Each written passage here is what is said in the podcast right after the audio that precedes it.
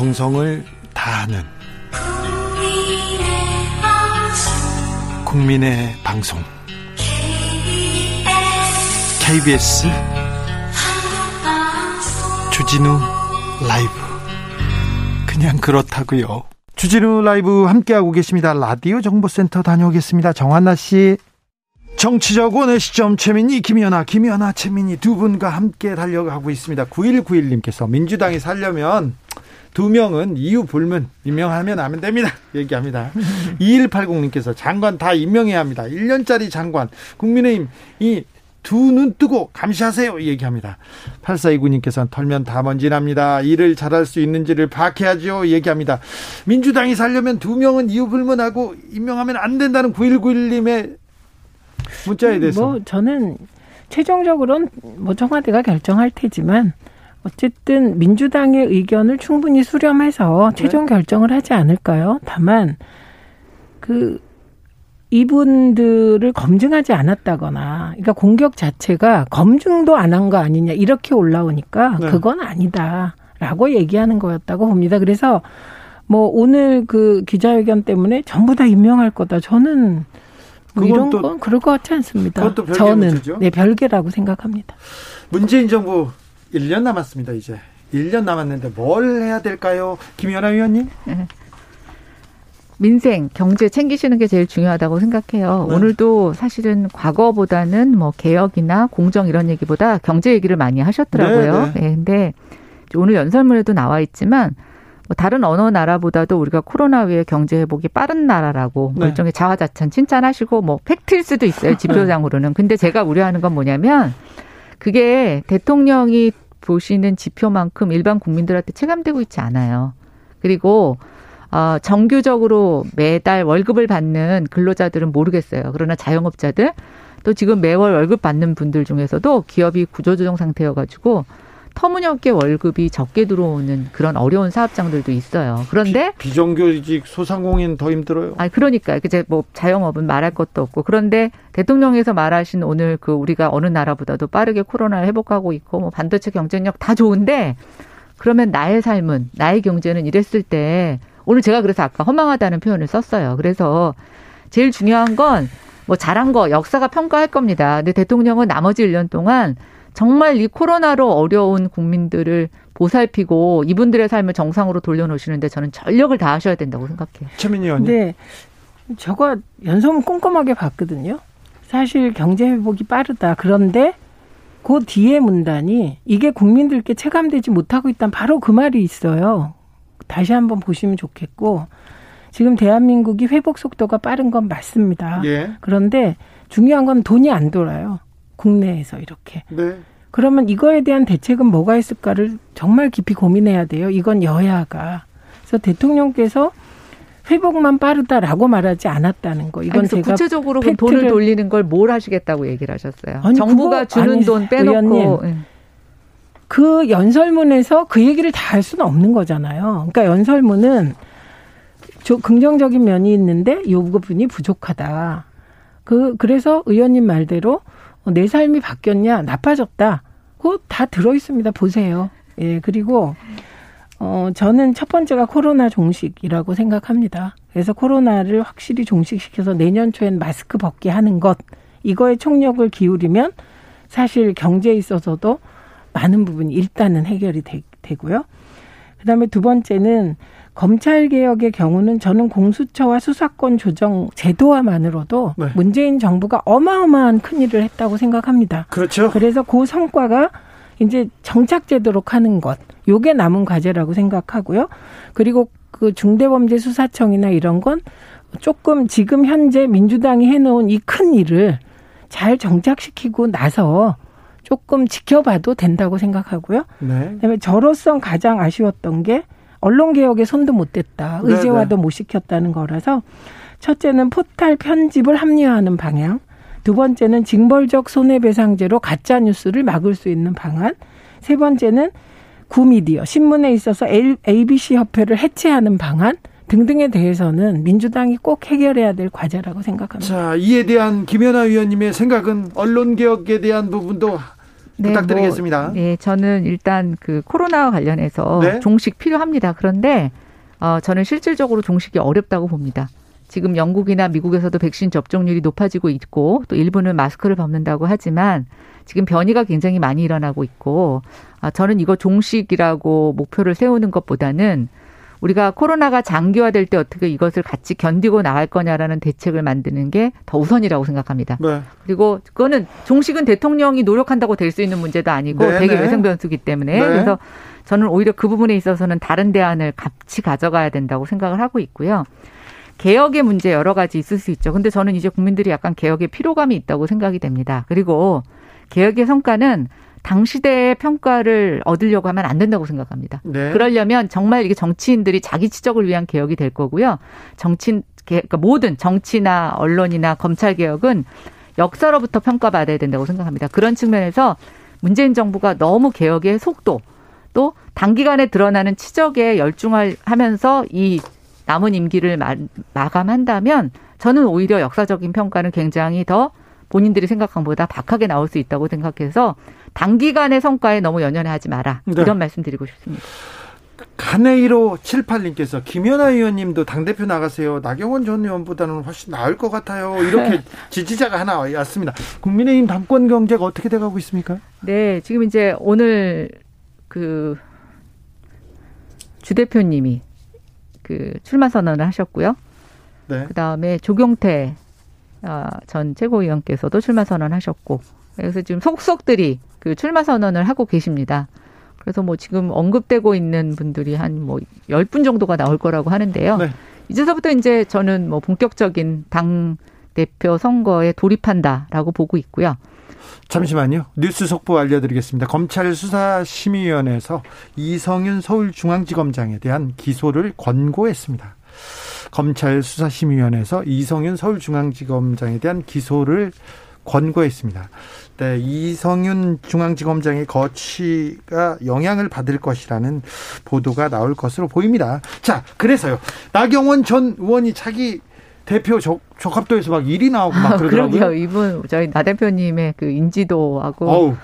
예, 이런 것들이 굉장히 2등, 영향력이 있는 것 같아요. 2등이 이준석 씨예요. 네, 그렇죠. 그러니까 김연아 대표설 나와야 되는 거 아닌가요? 아직 시간이 네, 있습니다. 네, 뭐 저는 아직은 생각이 없고요. 네, 근데 어쨌든 어, 당 대표의 어, 중진들 의원들뿐만이 아니라 또 어, 현직 중진 의원뿐만이 아니라 이제 나경원 대표는 지금 현직이 아니신데 네. 또 전직 의원들 또 젊은 원내 뭐 김웅 의원은 원내고 이준석 전 최고는 원내 저는 이런 다양한 사람들이 당 대표에 도전하는 모습 되게 좋아 보입니다. 예. 네.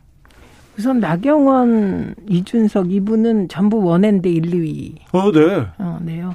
그러니까 이게 인지도라는 거예요. 예. 그래서 구체적으로 당권 경쟁이 진행되면서 어떻게 될지는 지켜봐야 될 것 같고. 아, 그럴까요? 그럴까요? 갑자기 당 대표 경선 이 레이스 과정에서 김 김웅 검사 하고 전 검사와 홍준표 전 검사께서 설전을 벌이는데 네?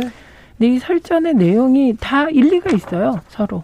어. 그래서 이 두 분이 이게 시선을 끄는 네. 언론의 네. 시선을 끄는 노이즈 마케팅. 어뷰징이라고 하죠. 네, 노이즈 마케팅을 잘하고 계시지 않나? 네. 뭐 이런 생각이 듭니다. 근데 김종인 전 비대위원장은 사실은 특정 후보를 만나서 조언하는 모습이 그 당사자에겐 그렇게 좋게 작용하지 않겠죠.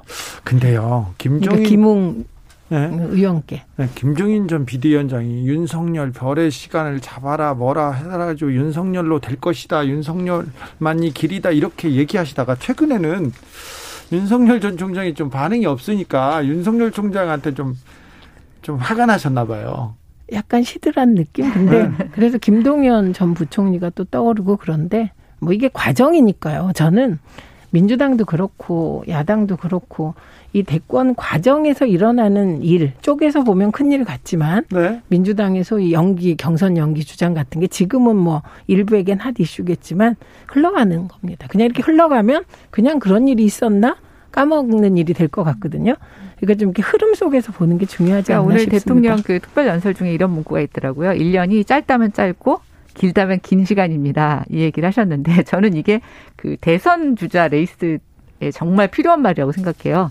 대통령의 자녀 임기는 저는 좀 짧을 거라고 봐요. 빨리 가고. 근데 이 대선 후보자들한테 1년은 제가 봤을 때는 앞으로 무수한 일이 그렇죠. 또 무수한 아 그 인지도의 순위 변동이 있을 수 있는 결코 짧지 않은 시간일 거라고 생각합니다. 9월이나 10월 가을부터는 대선 주자들이 떠오르고 대선 주자들이 내놓는 공약 그리고 비전으로 이렇게 또 정치를 이끌어 갈 거 아닙니까? 그런데 진중권 전 교수하고 이준석 전 최고위원 두 분의 또 이 그 설전도 또 뜨거워요. 이거 흥행 요소인가요?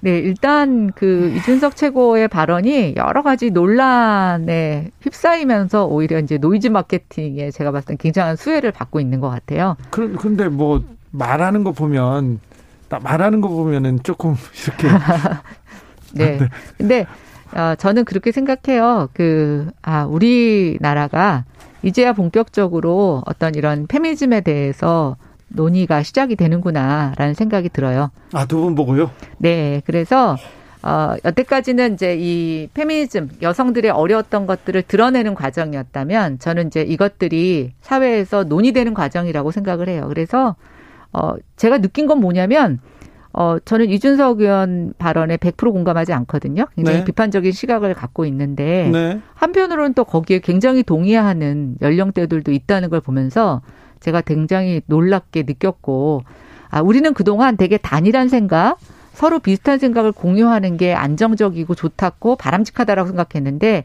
이제는 우리가 같은 20대 안에서도 20대 초반, 중반, 후반이 다양한 생각을 할 수가 있구나. 그리고 이것을 인정하는 게 대한민국 사회가 조금 더 어, 선진화된 사회로 나가가는 어떤 저는 계기가 될 거라고 생각이 돼서 다른 내용도 저는 겸허하게 받아들이면서 그런 생각도 있을 수 있구나. 그리고 내 얘기를 조금 더 논리적으로 또 상대방의 이해, 상대방의 이해를 구하는 방법으로 설명해야 되겠구나라는 생각을 저는 많이 했어요. 어떻게 보셨어요? 저는 모두가 군부 독재에 굴복할 때 일어나서 전두환과 싸웠기 때문에 인생 자체가 늘 이렇게 다수파하고는 좀 내부적으로 안 맞아서 그게 이제 민주당 성향인 것 같습니다. 민주당이 늘 시끄럽잖아요. 네. 막 문모닝까지 나올 정도로 근데 요즘 오히려 민주당이 조금 선거에 계속 이기면서 좀 조용해진 거고 원래 시끄러운 정당이 민주당인데 그 시끄러운 게 나쁘지만은 않다 그런 거고 그리고 구체적으로 지금 진중권 대 이준석, 김웅 대 홍준표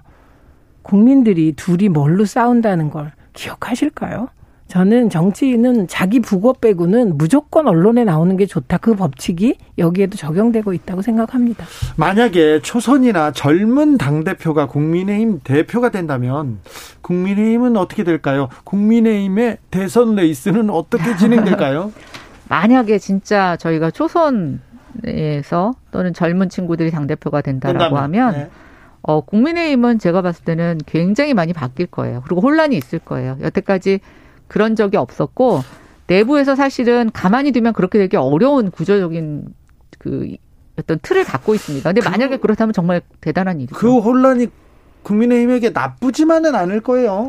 네, 저는 긍정적인 힘이 될 수 있을 거라고 생각합니다. 자, 조선... 박용진 후보가 민주당 대권 후보가 될 거다라는 말과 똑같다고 생각합니다. 그게 무슨 말이에요?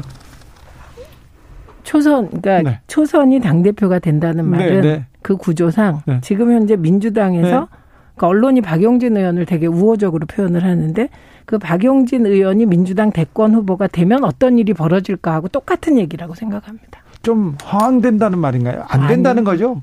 구조상 안 되는데 네. 그런 일이 벌어진다면 양당엔 완전히 소용돌이가 일 것이다. 이런 네. 표현입니다. 알겠습니다. 박용진 의원 갑자기 뒤통수 땅 그런 의문의, 것 같은데요. 의문의 일패. 네. 의문의 일승. 아 그런가요? 뭐, 아니 아까 정치인은 어디든 부고 말고는 나오는 게 좋다고 했지 않습니까? 뭐 박용진 의원한테도 한번 얘기를 들어보죠. 뭐. 자 여기까지 할까요?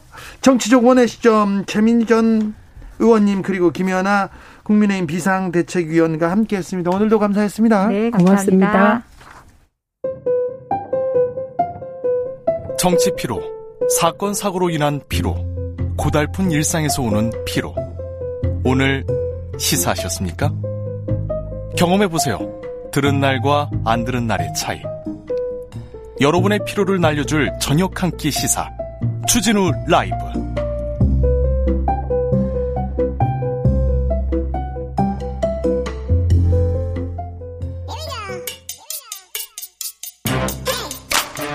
뉴스를 향한 진지한 고민 기자들의 수다 라이브 기자실을 찾은 오늘의 기자는 은지옥이요 시사인 김은지입니다. 주말 잘 보내셨어요? 네, 요새 저희가 채용 일정이 진행되고 있어서요. 좀 네. 그것으로 좀 정신이 없었습니다. 어버이날 뭐 별 문제 없었고요. 예, 어버이가 멀리 계셔가지고 전화로만 인사를 좀 전했습니다. 자, 오늘 준비한 첫 번째 뉴스부터 가볼까요? 네, 프로젝트 G라고 들어보셨나요? 아, 있습니다. 프로젝트 G. 이재용 부회장 사면 프로젝트 아니고요. 네. 승, 승계 프로젝트를 말하는 문건이었죠? 네, 그렇습니다. 검찰이 발견해서 현재 지금 이재용 부회장 재판의 가장 핵심 증거라고 볼 수 있는 것들인데요. 네. 프로젝트 G 먼저 설명드리면 2012년부터 2015년까지 삼성전자 이재용 부회장의 그룹 지배력을 확보하기 위해서 네. 내부에서 수립된 승계 계획, 계획안이다. 이렇게 검찰이 보고 있습니다. 네, 검찰이 보고 있어요. 네, 제가 삼성에서는 부인하고 있죠. 부인을 제가 보따리 이렇게 싸고 싸가지고 다니는 문건이 몇 개 있었는데 그 중에 하나가 또 이게 있었어요. 네, 여기서 G가 거버넌스라고 해서 지배구조 약자라고 보면 되는데요. 그렇습니다. 예, 이게 아무래도 핵심 쟁점이다 보니까 지난주 목요일에 있었던 이재용 부회장 재판에서 집중적으로 다뤄졌는데요. 거의 첫 번째 논쟁이 시작됐습니다. 저 법정에서 두 그 검찰과 삼성이 강하게 부딪혔는데 이 문건을 두고 부딪혔어요. 네, 이제 검찰 입장에서는 핵심 증거이다 보니까 이 부분을 아주 집중적으로 이야기를 했는데요. 첫 번째 증인 신문이 지난주에 있었는데 이 문건을 두고 삼성 직원, 전직 직원 이 나와가지고는 이야기했습니다. 관련된 문건과 삼성 계열사의 합병 방안 문건을 작성했다 이렇게 알려진 인사입니다. 네. 이게 왜 중요하냐면요. 어, 프로젝트 이그 승계 예. 승계 관련돼서 승계가 있었으나 이재용 부회장은 몰랐다. 아니 이재용 부회장 일인데 이 승계가 진행되면 가장 큰 이득을 보는 사람이 누구냐? 이재용 부회장이다. 근데 이재용 부회장은 모르고 있었다. 난 몰랐다. 이렇게 얘기하기 때문에 요 프로젝트 이 문건이 중요합니다. 증인심은 어땠습니까? 네, 그러니까 말씀처럼 어디까지 보고가 됐냐, 이재용 부회장이 알았냐 이게 핵심이거든요. 아, 이재용 부회장은 몰랐다고 지금 주장하고 있어요. 네, 그렇죠. 네. 예, 보통은 그런 상황에선 제일 윗선은 항상 몰랐다 이렇게 부인을 하긴 하는데요. 아니 자기 재산이 불어나는 거고 자기 문제지만 몰랐다고 주장하고 있습니다. 네, 이제 그렇죠. 그래서 이재용 부회장에게 유리한 이 합병 방안을 이재용 부회장에 보고했는지 검찰이 집중적으로 핵심 증인에게 물었는데 이 과정에서 VC 정체를 두고 또 검찰과 증인 사이 말이 오갔습니다. VC 아느냐 누구냐 이렇게 계속 물어봤죠. 네, 이제 그러니까 Vice Chairman, 그러니까 부회장이라고 하는 건데요. 실제로 삼성 내부 문건과 이메일에 VC란 표현들이 많습니다. 네. 그래서 이제 그것들을 직접 제시하고 어, 이재용 부회장에게까지 그것이 보고됐는지 여부를 검찰이 계속해서 따져 물은 건데요. 네, VC가 삼성에서는 이재용 부회장이잖아요. 그렇죠. 예. 그런데요. 이제 이메일을? 예, 예를 들어 보면요. 네. 최 변호사님 VC 보고 후 일정이 첨부처럼 바뀌었습니다. 네. 그러니까 VC 보고 후라는 표현이 정확하게 이메일에 들어가 있거든요. 네.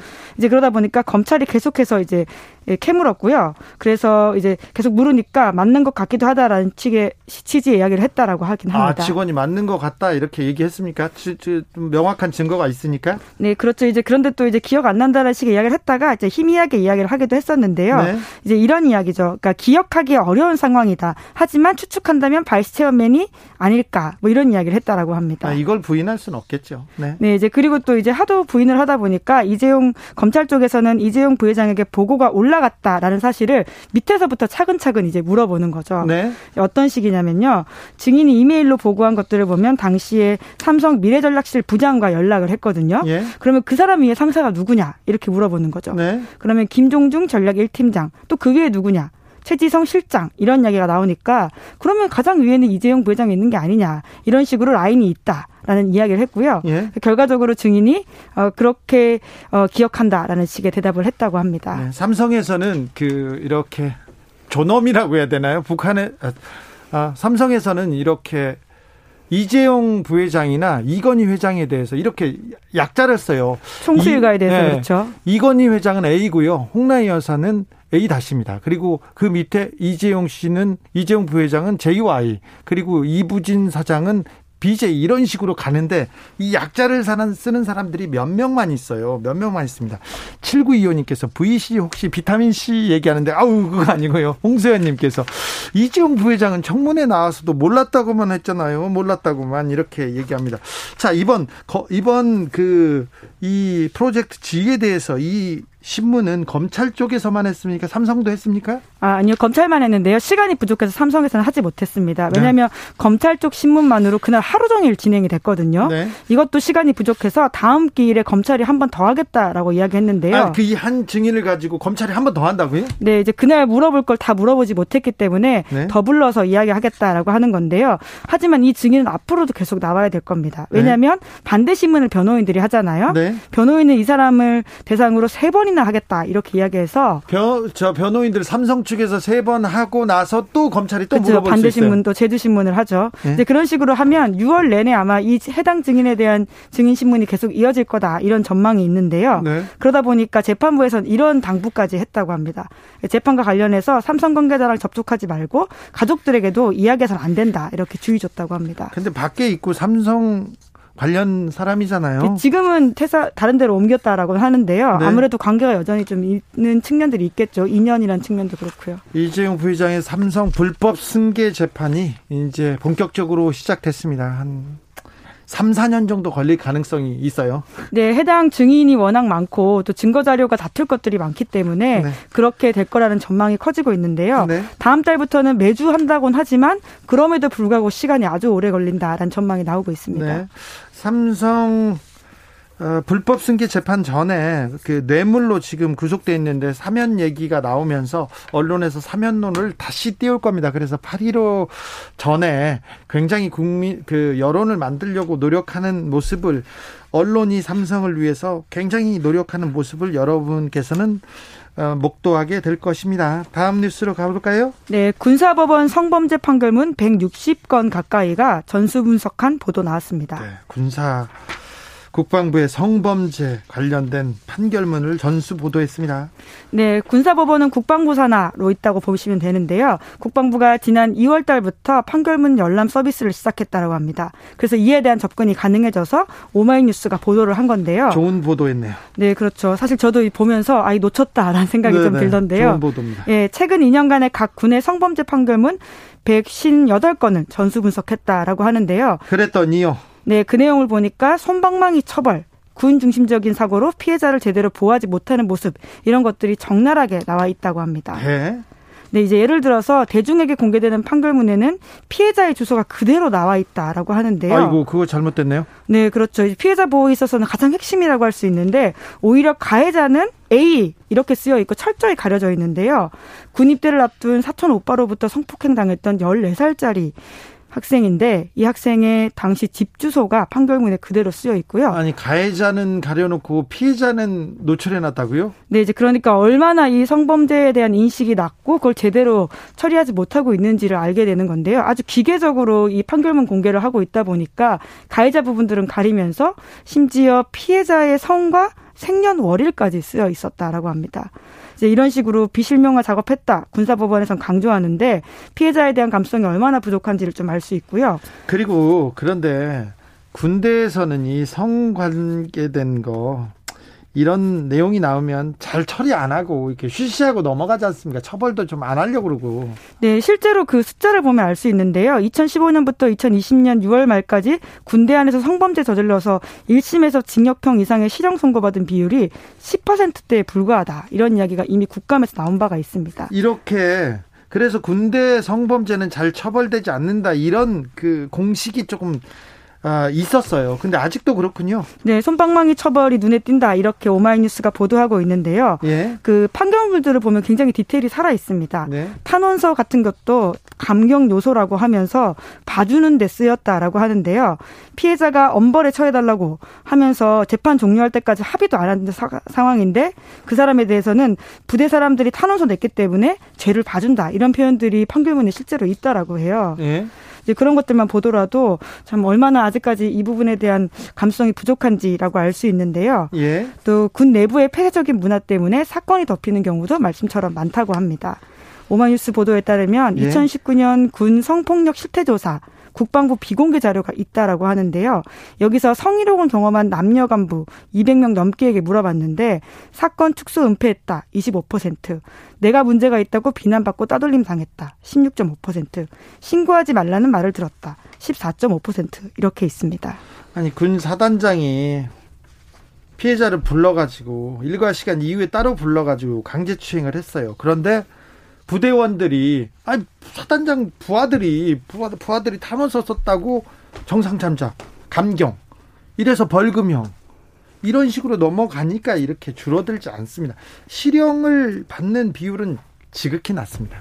네, 게다가 기소 자체도 낮다라는 게 이번에 나온 사실인데요. 송기현 민주당 의원실이 국방부에서 통해서 받은 통계를 보면 2015년부터 2020년 사이에 군 형사 사건으로 입건된 성범죄 사건 중에서 44%밖에 기소가 안 됐다라고 합니다. 그러니까 아예 재판 과정으로 넘어가지도 않고 유무죄 다투지도 않고 끝났다 이렇게 보면 되는 거죠.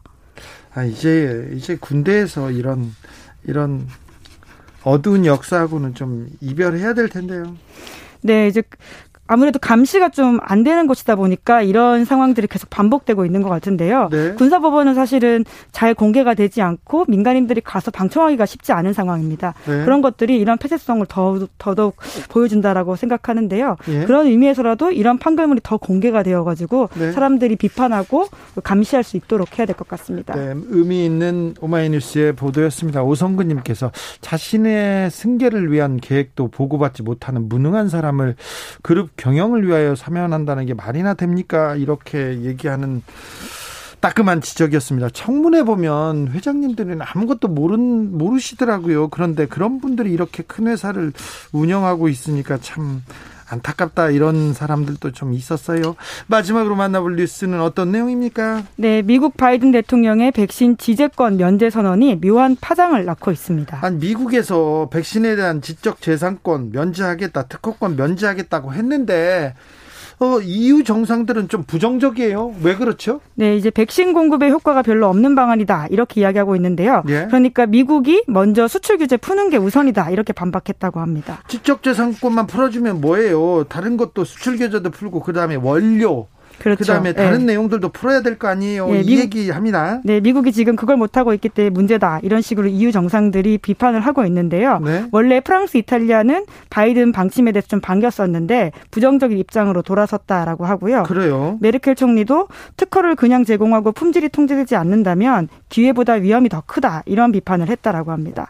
그리고 사실 여기에는 좀 그런 속내도 있는데요. 독일의 입장이 반영되었다라는 거죠. 독일 기업이 이걸 만들었으니까 그 그렇죠. 그 특허권을 가지고 가지고 있으니까 그런 거 아니에요? 예, 여러 가지 속내가 좀 섞여 있는 거죠. 실제적인 효과가 없을 수도 있는 것 플러스 그런 경제적 이익을 뺏기기 싫다라는 것도 있어 보여서 사실 좀 비판이 많습니다. 아, 전 인류적 재앙이니까 전 인류한테 좀 팔아, 풀어서 공헌해야죠. 그런데 왜 이렇게 안 됩니까? 바이든 정부 안에서도 의견이 엇갈리고 있다면서요? 네, 이제 그렇습니다. 이 특허권에 대한 부분이 있어가지고는 뭐 중국이나 러시아의 기술이 넘어갈 수도 있다 이런 걱정이 있다고 하고요. 그래서 이제 나중에는 장기적인 법정 분쟁이 생길 수도 있다 이런 걱정을 내부에서 한다라고 하는데요. 그, 그래도 지금 그렇죠. 전시 상황 아닙니까? 미국과 지금 유럽에서 다툴 만한 그런 일이 아니라 지금 한시가 급한데요. 빨리 좀 지적재산권 풀고 그리고 수출 규제 풀고 예. 다 풀어야죠. 네, 그렇죠. 사실 서로 삿대질할 게 아니라 둘 다 나서면 되는 문제거든요. 그런데 네가 먼저 해라, 네가 잘못했다 이런 이야기들을 하고 있다 보니까 바라보는 입장에서는 허탈할 수밖에 없습니다. 어, 프란티스코 교황의 이야기가 그런 의미에서 굉장히 좀 의미가 있는데요. 보편적인 접근것과 지재권 한시적 유예 둘 다 필요하다 이런 이야기를 하면서 예. 개인주의 바이러스가 우리를 타인의 고통에 무관심하게 만들고 있다 이런 이야기를 프란티스코 교황이 했다고 합니다. 그렇습니다. 그리고 가장 아, 가난하고 약한 사람한테 이 바이러스가 치명타를 날리고 있어서 전 인류적으로 좀 나서야 됩니다. 이 강대국이라는 그리고 뭐 전 세계의 패권을 가지고 있다는 미국이 이 문제는 좀 더 전향적으로 나서야 될 것 같습니다. 미국에서는 지금 백신이 남아 돈다면서요. 뭐 여행 와라, 관광 와라 이런 광고까지 하고 있죠. 예. 기자들의 수다 지금까지 시사인 김은지 기자 함께했습니다. 감사합니다. 네, 감사합니다. 교통 정보센터 다녀올게요. 오수미 씨.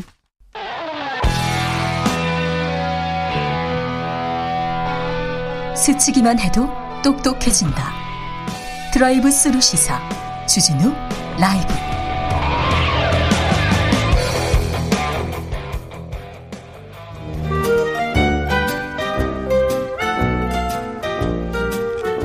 민생이 먼저다. 함께 잘 먹고 잘 사는 법 찾아보겠습니다. 민생과 통하였느냐? 생생민생 통. 안진아 선아 민생 생각 안진걸 민생경제연구소장 어서 오세요. 네 안녕하십니까. 네 생생민생 민생통해서 계속 강동구 택배 문제 계속 다루고 있습니다. 예, 예, 예, 예. 결국 총파업까지 갔어요. 자 이제 총파업은 어, 이 정도로 심각하다. 네. 전국적으로 400여 개의 공원형 아파트 또는 지상 출입 금지 아파트들이 있는데 사, 그게 400개나 지금 달하고 스물스물 늘어나더니 네. 그리고는 어, 고덕동에 5천 세대 대규모 아파트가 정점을 찍은 거죠. 네. 하루에 그러면 하루 종일 20km를 걸어 다녀야 되고 시간이 훨씬 서너 시간 더 걸리고 네. 그 인근의 대규모 아파트들도 지상 출입 금지를 어 이렇게 연 다들 확대하려고 하니까 이렇게 되면 정말 우리 일 못한다. 지하로 들어가서 컴컴한 데에서 허리를 하루 종일 숙이고 일하면 산업안전보건법 위반에 대해서 총파업을 결의를 해놨습니다. 6천 6천 명 정도 투표해서 80% 결의를 해놨는데 네. 오늘 굉장히 의미 있는 소식이 지금 돌아왔는데요. 정부가 전격적으로 어, 손 놓고 있지 않겠다. 그 안경덕 고용노동장관 장관이 굉장히 화제가 됐잖아요. 예, 예. 열심히 착하게 살아왔다고 야당도 칭찬했잖아요. 네. 그분이 직접 나서서 어, 산업안전보건법 위반이고 지하에서 저상층에서 계속 일하는 것은 그다음에 이거 이 문제 정부가 방치하지 않고 지상 공원형 아파트 택배 문제 사회적 합의 협의기구를 하자. 택배 본사, 물류 물류협회, 택배 노동자, 택배 노조, 정부 이 사회적 합의 테이블을 만들기로 했습니다. 아, 그래요? 오늘 정부가 정식 제안했습니다. 네. 굉장히 의미 있는 진전이죠. 네. 이렇게 되면 그동안에는 지금 입주자 대표자하고 택배 노조분들하고만 갈등으로 이렇게 부각이 됐잖아요. 근데 이게 사실은 입주자, 입주자 대표자님들은 처음에는 지상에 차량이 안 다니면 더 안전할까봐는 소박한 생각으로 시작한 게 맞거든요. 예. 그분들이 무조건 갑질하려고 처음부터 맘먹은 건 아니니까. 네. 근데 택배 본사가 거기에 어이없이 합의를 해준 겁니다. 우리 주진 아베에서도 지적한 것처럼. 예. 그런 요청이 왔을 때 택배 본사가 그건 어렵다. 지하로만 들어가는 것은 그 고탑 차량에서 허리를 피고 일을 하셔야 되는데 그건 어렵다고 했었는데 어이없이 합의를 해줘 버린 거거든요. 네. 그러면서 일이 이렇게 꼬였는데 택배 본사는 나 몰라라 하고 있었어요. 네. 근데 정부가 나서서 사회적 협의구를 만들어서 거기서 논의해서 해법을 찾자. 이렇게 되면 굉장히 의미가 있는 거예요. 그래서 방금 전에 제가 진경호 전국 택배노조 위원장님하고 방금 전에 통화를 하고 왔습니다. 네. 방송 대기 중에. 그래서 굉장히 정부의 제안이 매우 전향적 적극적이고 자기들 또 논의 테이블에 적극 참여하겠다. 그리고 총파업은 유보하겠다. 당분간은. 예. 그러니까 국민들 불편을 최소화하기 위해서 굉장히 노력하는 아주 좋은 모습을 보여주고 계십니다. 아, 네. 정부가 나서겠다. 이말 한마디로도 네. 어, 파업이 유보되고 있습니다. 그러니까 현명한 현명한 지혜로운 좀 합의가 좀 있었으면 좋겠어요.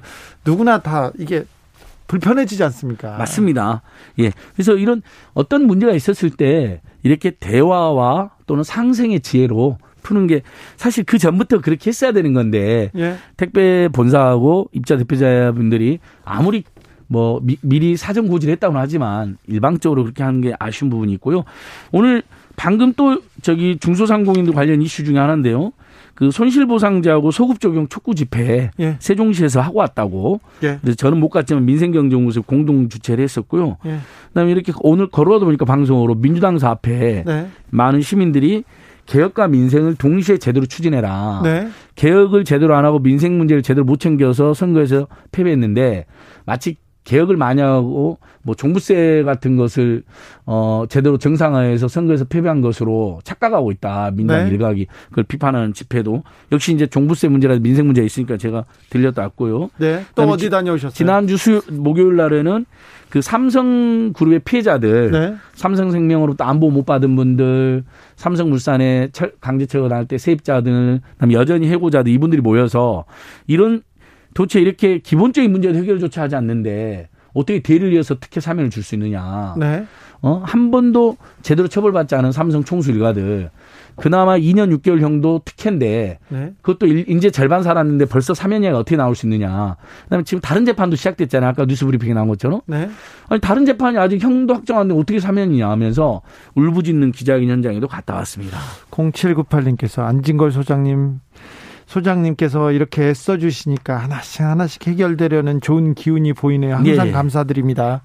항상 해결되지는 않습니다. 아, 네. 그러니까 이제 될 때까지 끝까지. 근데 지금 그렇죠. 오늘 이제 택배쇼는 그런 이야기 많이 했으니까 이제 진짜 굉장히 중요. 우리 온 국민이 지금 자, 관심 있는 이제 본론으로 인터넷.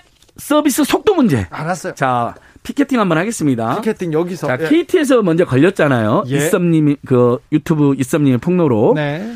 어, 10기가바이트 속도라고 해서 10만 원 가까운 돈 냈더니 100분의 1은 100메가바이트 속도였다. 예. KT가 무려 24명이 그, 그런 잘못이 확인됐다. 네. 근데 우리 국민들이 그럼 KT만 그랬겠느냐? 네. 아니면 10기가바이트에서만 그랬겠느냐라는 많은 국민들이 지금 제보와 비판이 쏟아지고 있는데 그렇죠. 그래서 오늘 어, 참여연대 강당에서 굉장히 의미 있는 기장이 있었습니다. 그 KT 인터넷 설치를 하는 분들이 KT 서비스라는 자회사 소속 노동자들이거든요. 네. 그분들의 대표자들과 동료들과 그 다음에 어, KT의 또 양심적 직원들이 만든 노조가 KT 새노조가 있습니다. 그분들이 직접 기자회견장 와서 실제로 굉장히 중요한 진술이 나왔습니다. 네. 자, 개통을 할 때 우리가 10기가나 5기가나 1기가로 이렇게 목표 그 설정을 하고 돈을 내잖아요. 그게 속도가 빠를수록 돈을 많이 냅니다. 근데 현장에서 기사님들이 개통을 할 때 그 속도가 나오는지 측정을 한답니다. 근데 어느 날 KT가 어, 그 전에는 80% 정도까지 속도를 맞춰라고 했는데 네. 어느 날 60% 속도만 나와도 그냥 개통 처리를 해버린 겁니다. 아하. 자, 그러니까 주진우 기사님이랑 안진거 기사님 가서 네. 이제 인터넷에 설치를 하잖아요. 우리가 네. 이사 가거나 새로 신기로. 네. 근데 보니까 이분이 요금제가 5기가예요. 그럼 5기가 속도를 맞춰야 되잖아요. 근데 네. 개통하면서 측정해 보니까 한 1기가밖에 안 되고 막 2기가밖에 안 되는데 그렇죠. 그래도 개통을 해준 겁니다. 네. 원래 속도가 안 나면 예를 들면 속도가 안 나니까 지금 개통 처리해서 요금을 이대로 받으면 안 된다. 속도에 난 만큼의 저렴한 요금제를 받거나 아니면 속도를 맞춰주는 조치를 해야 되잖아요. 네. 그걸 하지 않았다라는 중요한 제보가 지금 오늘 확인이 됐습니다. 아, 그리고 더 황당한 건 이미 이건 좀 알려진데 그렇게 개통 시 완전히 소비자들하고 노동자의 책임을 전가하는 구조라는 게 확인됐고 두 번째 그러면 보상을 해주느냐 개통 그 속도에도 안 맞는 거 심지어 개통 기준도 낮췄다 그랬잖아요. 최저 보상 기준은 그러니까 최저 속도 보상 기준은 예를 들면 30%에서 50%게 되질 않아요. 속도가.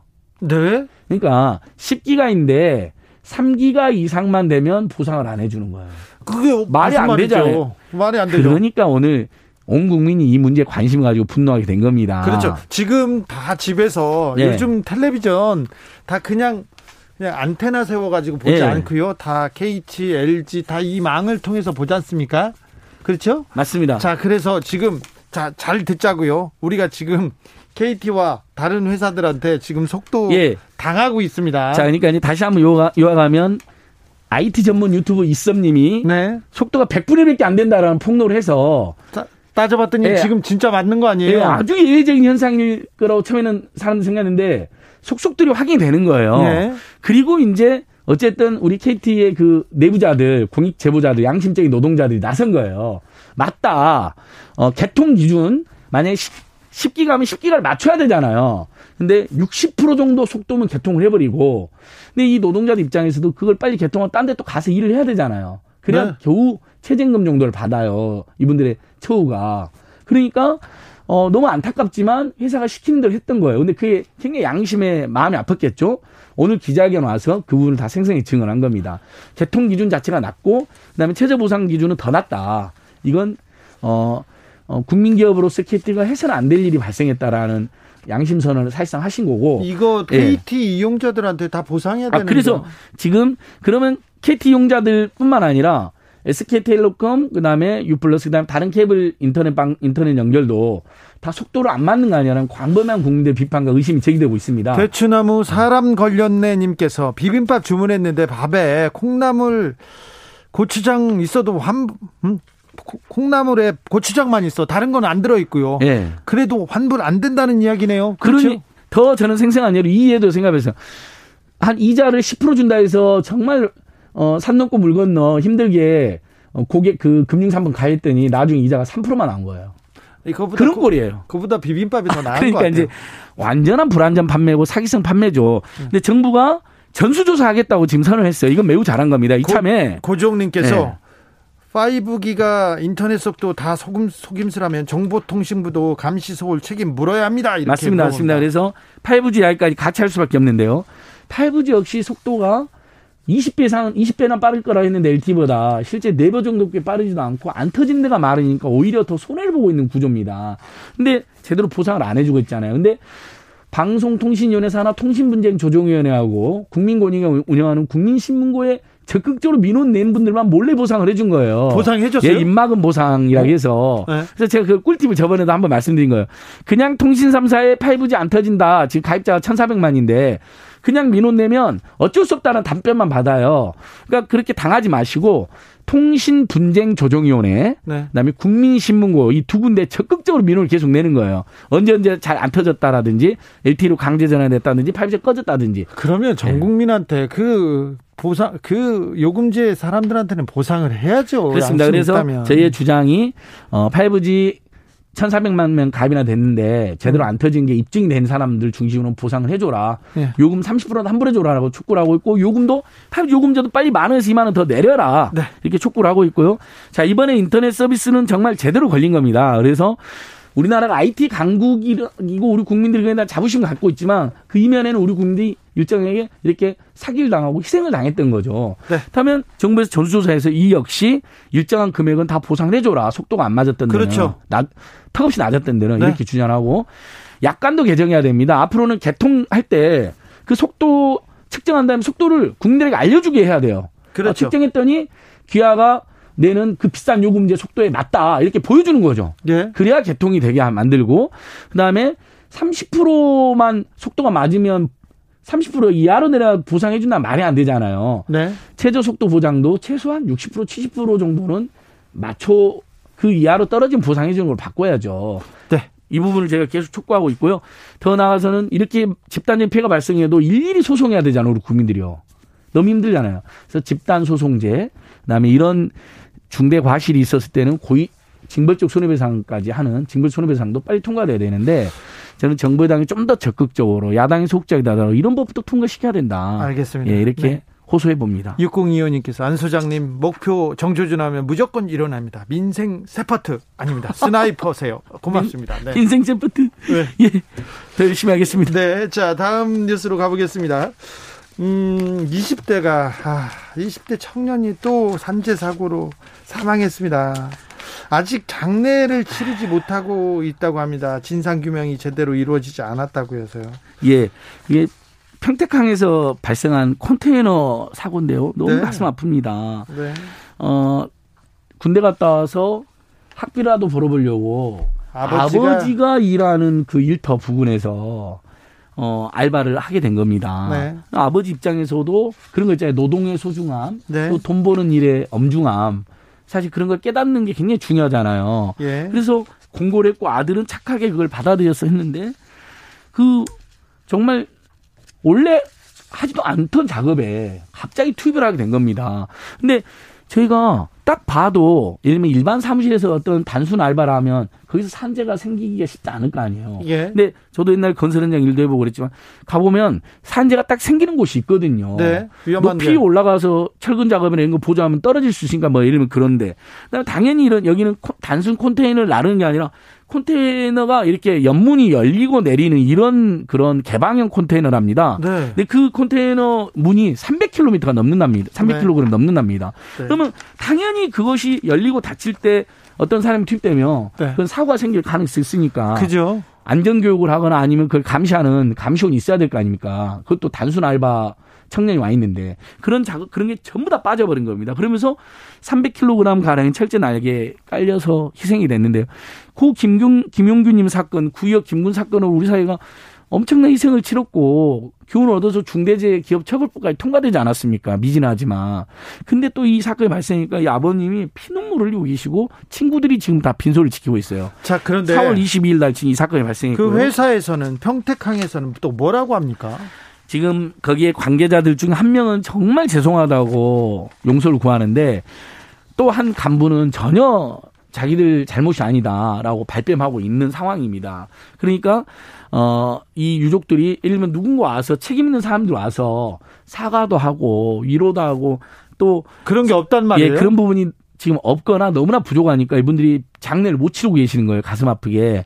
그래서 지금 이게 굉장히 큰 이제 우리 국민들 사이 이슈가 돼서 오늘 보니까 송영길 민주당 대표가 직접 빈소의 조문을 갔고요. 어, 평, 평택에 있는 정치인들도 다 가서 이 문제에 대해서 어 해결을 촉구하고 그러는 상황입니다. 그러니까 어 이렇게 이제 정치권이 나서니까 조금 더 해결은 되겠죠. 근데 근본적으로 산재가 날 만한 상황은 그 현장에 있는 사람들이 너무 잘할 거 아닙니까? 네. 그러면 그곳에서는 일명 그 산재 예방 매뉴얼을 철저히 만들고 나중에 법으로 처벌받고 부상하면 뭐 합니까? 이미 너무나 아름답고 귀한 생명이 숨졌는데 그러니까 산재 예방 매뉴얼 딱 만든 다음에 그걸 철저히 이행하게 감독하는 게 필요합니다. 그래서 지금 안경덕 장관이 아까 그 택배 지상공원 출입 금지하는 거에 대한 대책도 지금 사회적 협의 탭을 만들었잖아요. 평택항 등 긴급 점검을 지시했습니다. 5월 10일 오늘입니다. 이것도 네. 매우 잘한 겁니다. 노동부가 결국 산재가 발생하는 곳, 산재가 발생할 만한 곳에 전국적으로 그런 지도를 그려놓고 물샐 틈 없는 사전 예방 조치, 그다음에 사후 조치를 취해야 되는 것입니다. 더 이상 더 이상 이런 희생은 없어야죠. 아, 꽃다운 또 청년이 하루 또 꽃다운 예. 청년이 또 목숨을 잃었습니다. 산재 사망 사고 이제 이제는 반복되지 못하도록 여기서 이제 선을 그어야 됩니다. 아, 오늘도 감사했습니다. 예. 제재님께서는 민생 도베르만 아니고요. 민생 빈센조 안진걸 소장님 이렇게 말씀하셨어요. 자, 오늘도 예. 감사했습니다. 예. 생생민생통 안진걸 소장이었습니다. 예, 열심히 한다고 하지만 많이 모자가 모자랍니다. 더 노력하겠습니다. 아, 고맙습니다. 괜찮아요. 열심히 하고 계세요. 감사합니다. 감사합니다. 오늘도 수고하고 지친 자들이여 여기로 오라. 이곳은 주기자의 시사 맛집 주토피아. 주진우 라이브.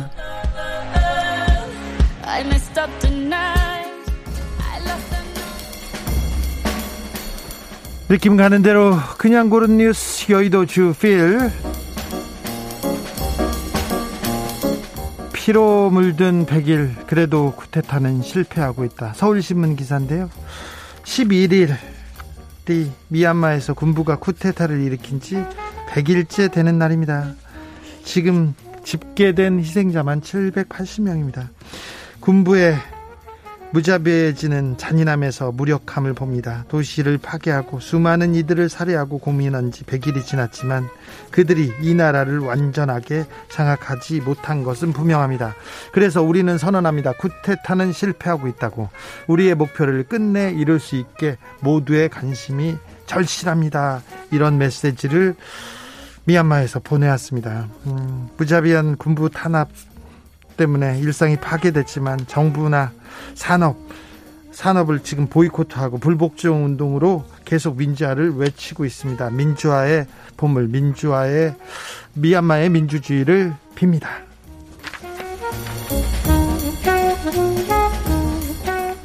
(5.18) 북한 개입설 퍼뜨렸던 외무부 대외비 문서 첫 확인 오마이뉴스 기사입니다. (5.18) 민주화 운동 미얀마의 민주화 운동하고 거의 비슷한 생각이 들어서 마음이 아팠는데요. 5.18 민주화 운동 직후에 외교부, 외교부가 북한 군 개입설을 가지고 세계 각지에 전파했던 문건이 지금 확인됐습니다. 대비 문건이었는데요. 아, 외무부에서 만들어 가지고 전두환이, 전두환 씨가 수장으로 있던 국구, 국군 보안사령부에 보고까지 됐어요. 어떤 내용이었냐면은 중남미 15 개 국가 대사관의 공식 기록을 보니까 해당국에서 이렇게 5.18 민주화운동과 북한을 연계시키는 보도를 나오게 해라. 그렇게 언론 접촉 강화를 해라. 내가 그렇게 강화를 열심히 노력해가지고 그런 보도가 나왔습니다. 이런 보고서가 나왔다고 합니다. 그러니까 북한군 개입설을 5.18 민주화운동에 북한군 개입설을 만든 것은 한국 정부였어요. 어, 군사 쿠데타 세력이었습니다. 군부가 퍼트린 이 괴담을 지금껏 써먹고 있어요. 계속 철진한 철진한 이야기를 계속 써먹었어요. 그런데 양심 선언이 한 번도 나오지 않았고 그때 이렇게 미안합니다 이런 목소리도 안 나온다는 자체가 굉장히 조금 안타깝습니다. 오늘 사자 명예훼손 혐의로 재판을 받았던 전두환 씨는 오늘 재판에도 불출석했고요. 자기는 무슨 잘못을 했는지 잘못을 했는지 기억이 안 난다고 얘기하면서 골프 치고 맛있는 밥을 먹고 있습니다.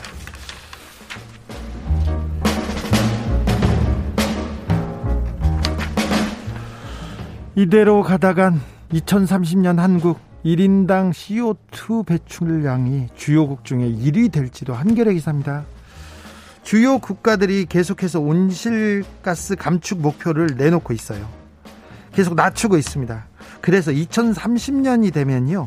한국이 국내 총, 그 상위 10개국 경제 대국 가운데 이산화탄소 배출량 1위가 될 것이라는 분석이 나왔습니다. 좀 안타까운 뉴스인데요. 지금 2018년 2018년 이산화탄소 배출량 이렇게 자료를 보면 1등은 솔로몬 제도고 2등 카타르입니다. 미국은 17위고요. 우리나라 22위입니다. 그런데 미국 등 주요국에서 계속해서 목표를 내놓고 있습니다. 한국도 내놓고 있는데 그대로 된다면 우리가 1위 된대요. 이거는 좀 아니 중국과 인도보다 우리 그 이산화탄소 배출량이 크다는 거는 좀 심각한 문제 아닌가요? 지구를 위해서 더 늦기 전에 우리가 행동해야 될 것 같습니다. 나부터 뭐를 해야 될 것인지, 아, 지구 환경을 위해서 뭘 할 건지 고민하고 당장 실천해야겠다는 생각을 해봅니다. 블리처스의 I Wanna Get Better 들으면서 저는 여기서 인사드리겠습니다. 저는 내일 오후 5시 5분에 돌아옵니다. 지금까지 주진우였습니다.